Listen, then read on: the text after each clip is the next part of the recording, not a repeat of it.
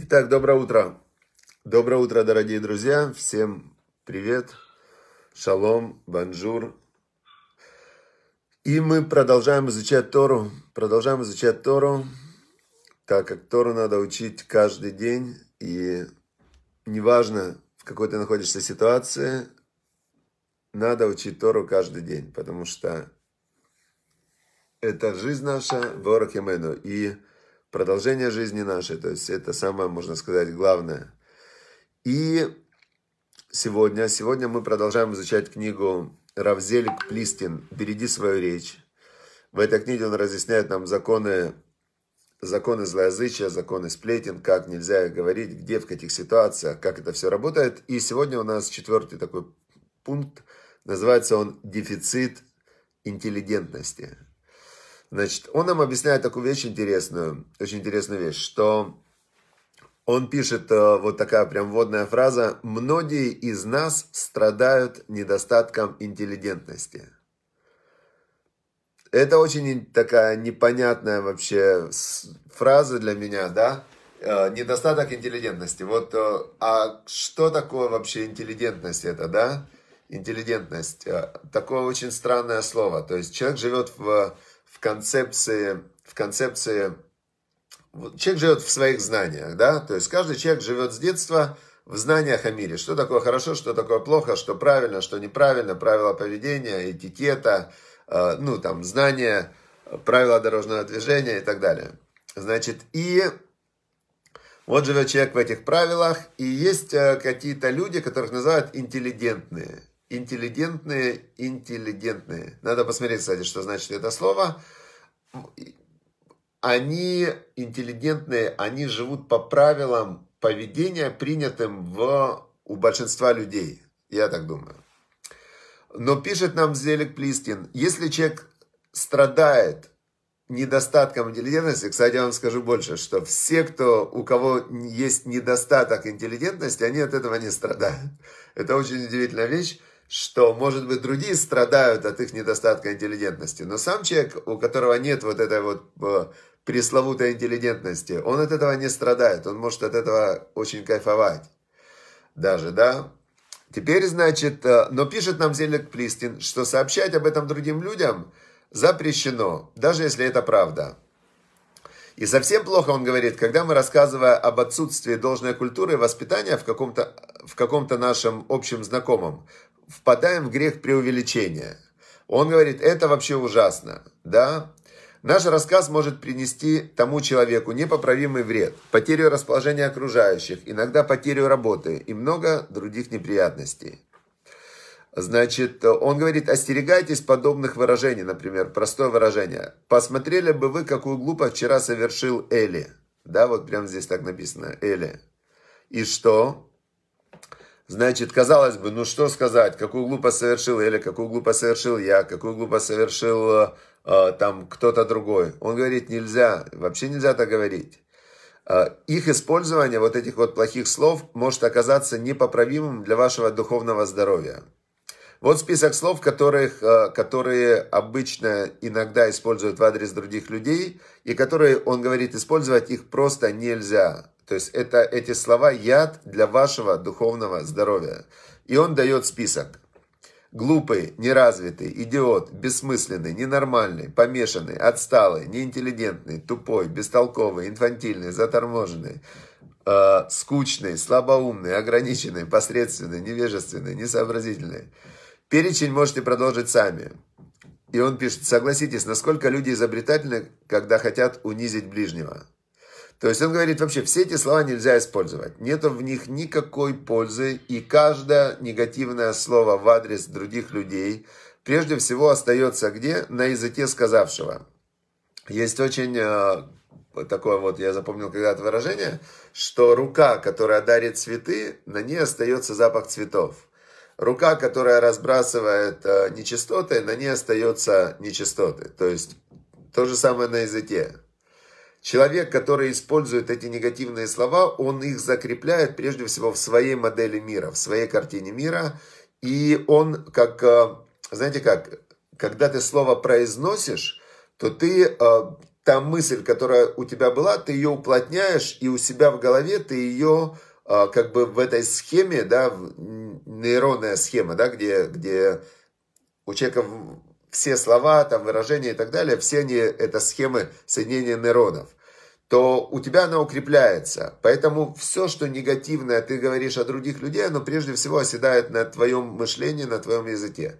Поэтому лучше этого не говорить. Лучше использовать как Тора, когда хотела сказать про животных, которые тамы, она сказала не тамы, не грязные, она сказала нечистые, лотаор, нечистые. То есть, когда э, говорят, э, Рав Зильбер, за царь, за хроноцедик Левраха, вот я сейчас вспомнил, он говорил, когда о ком-то, который что-то сделал там, ну, вообще ужасное, какой-то там, вот он про кого-то говорил, он говорил так, вот он не самый большой цадик, он был не самый большой праведник, этот человек, он мог быть вообще ужасный вообще, да? И он говорит, вот он э, был не самый большой праведник, то есть не, не из самых больших, да?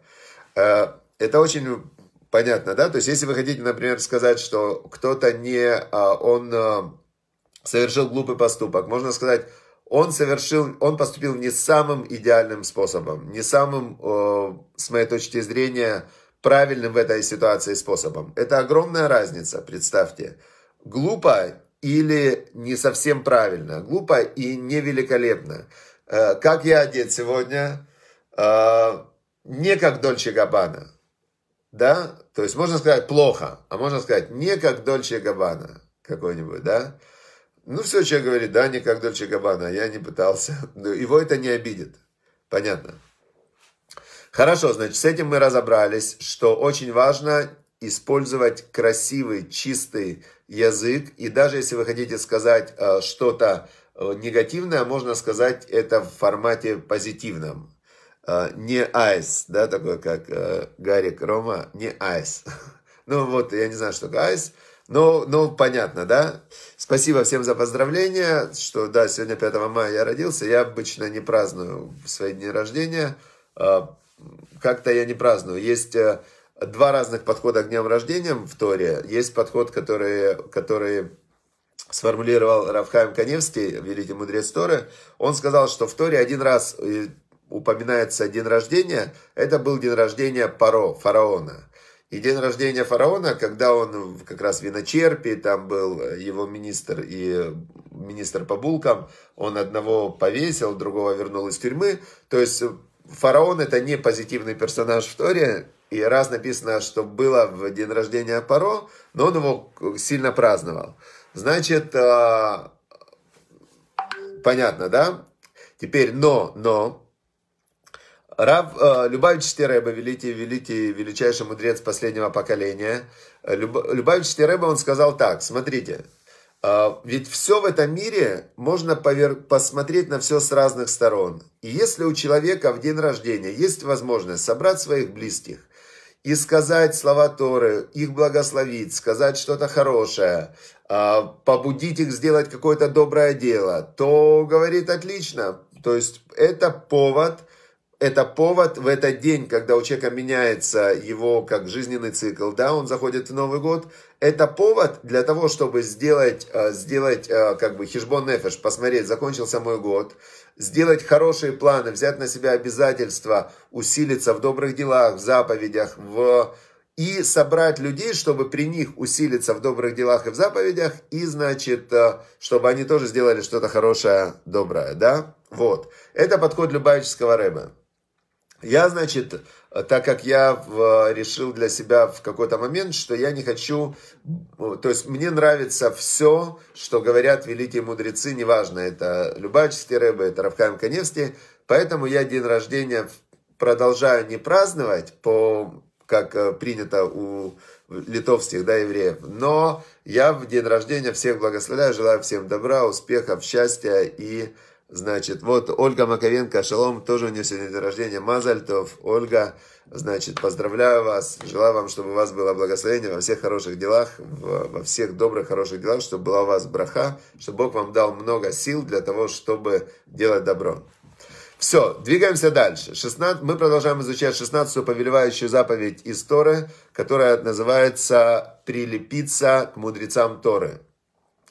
Значит, э, вообще эта заповедь звучит прилепиться к Богу, но так как к Богу прилепиться нельзя, то но можно прилепиться к тем, кто прилеплен к Богу, кто максимально присоединен к Богу, и тем самым ты соединяешься с Богом. И я вот сегодня нашел очень хорошую статью, написал ее Раф Пинхас Швальб, э, и она будет как раз в описании этого урока, будет эта статья, где он прям объясняет вот как это работает? Как это работает? Три главных вещи, как можно прилепиться к мудрецу. Обязательно, обязательно эту статью прочитайте и сделайте.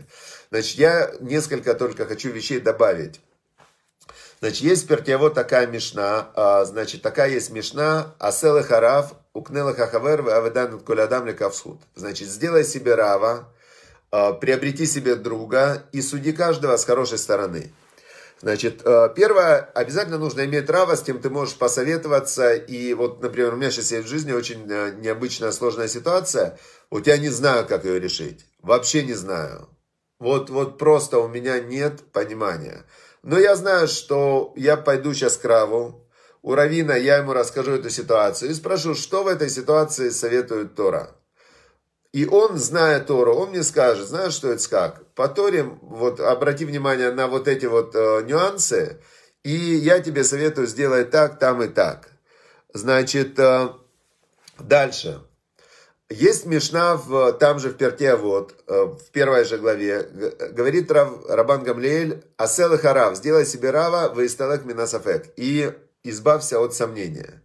Сомнение – это самая разрушающая вещь, которая забирает у человека энергию, силы, здоровье, возможности, то есть все колебания, сомнения. Значит, если у тебя есть рав, и ты можешь пойти к равину и спросить его вопрос конкретно, как мне поступить в этой ситуации, так или так, то, говорит тот же Любавичский Рэбе, это очень крутая тема, помолись Богу и скажи, чтобы Бог равину вложил совет для тебя. Все. Значит, идешь к Равину, говоришь, у меня сомнения. Равин выслушал, говорит, делай так, все. И ты понимаешь, что это Бог тебе прислал совет сейчас через него. Третье, что написано в перте, вот, есть там такая мешна, что пусть будет твой дом домом собрания мудрецов. Вава митабек вафар раглеем, пылись в прахе их ног, и ава шатебет самая девреем, и пей с жадностью, с жаждой их слова. Значит, э, у нас еще раз это нужно понимать конкретно и четко, что как человек, тело состоит из того, что ты кушаешь, и от того, что вы сейчас поедите, зависит ваше эмоциональное состояние, физическое состояние и так далее.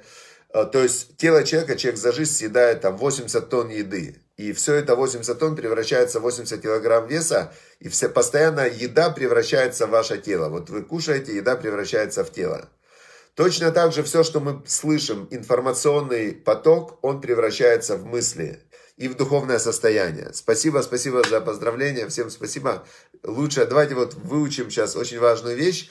И если благодаря этому уроку мы выполним, вот я очень хочу, самый лучший для меня подарок, это чтобы мы выполнили максимально заповедь, заповедь прилепиться к мудрецам Торы, то есть, если вы после этого зададите какой-то вопрос мудрецу, как-то найдете мудреца, попросите благословения, как-то поддержите любого мудреца Торы, любого, тот, от кого вы что-то выучили, вы можете вы можете его поддержать. Мы, кстати, на портале Ваикра сейчас делаем адресную такую вещь, что можно выбрать себе любого преподавателя Торы и стать с ним партнером, то есть поддержать его в создании уроков своими а, запросами на уроке, чуть-чуть поддержка финансовая, чтобы он мог этому посвятить свое время, и распространение этого урока для того, чтобы больше людей услышали эту мудрость, то это лучшее, что вы можете сделать для, как поздравление для меня на день рождения. Так, еще раз давайте, смотрите. Информация, которую ты получаешь, становится твоим, твоим, э, твоей жизнью, можно сказать, потому что ты ее воспринимаешь, обрабатываешь, на базе этой информации ты принимаешь решения.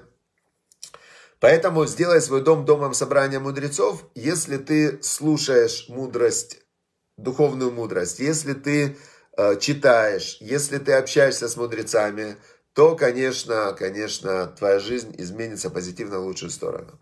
Дальше объясняет э, нам вот здесь в этой статье Рав Пинха Швальб, что как еще можно к ним прилепиться, к мудрецам, кроме учиться у них и задавать им вопросы.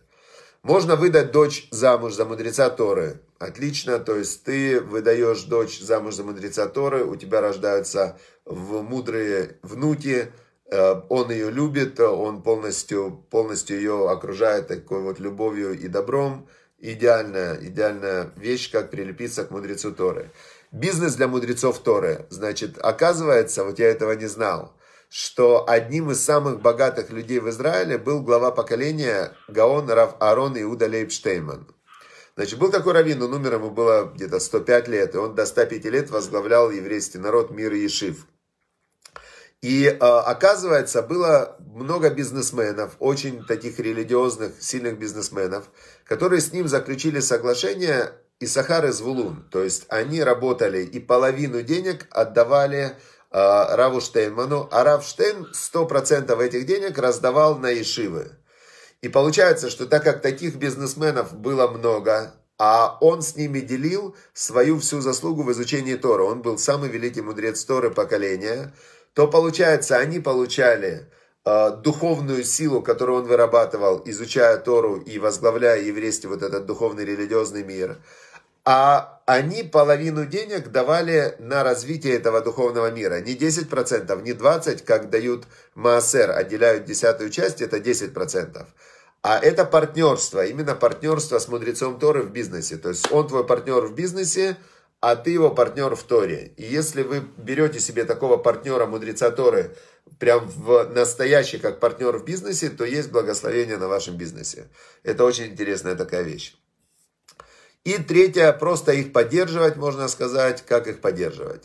Все, значит, мы изучили, как это делать, коснулись. Дальше вы можете посмотреть эту статью, изучить. И хотел я вам рассказать одну историю, короткую историю о том, а, значит, что такое мудрец Торы. Она не короткая, это я хотел рассказать. На следующий урок я с Божьей помощью вам а, расскажу про... Был такой Рав Йоханан и Рейш Латиш. Как, это очень такая примечательная история про мудрецов Торы. Все, значит, на сегодня мы заканчиваем урок. 5 мая, сегодня 10.22. Спасибо вам за поздравления, очень спасибо. И я вам желаю, чтобы в этот день, значит, у меня есть сила благословлять, чтобы Бог вам дал благословение во всех хороших делах, в особенности в изучении Торы, в распространении Торы, в выполнении божественных заповедей и в делании добра людям, чтобы вы приносили, чтобы Бог вам дал, вот если вы хотите принести пользу людям в бизнесе, в работе, в добре, вообще в любом вот польза, чтобы люди были довольны и счастливы, чтобы Бог вам дал для этого силы, здоровья и благословения во всех хороших делах. Все, удачи, успехов, всем хорошего, прекрасного дня. Пока.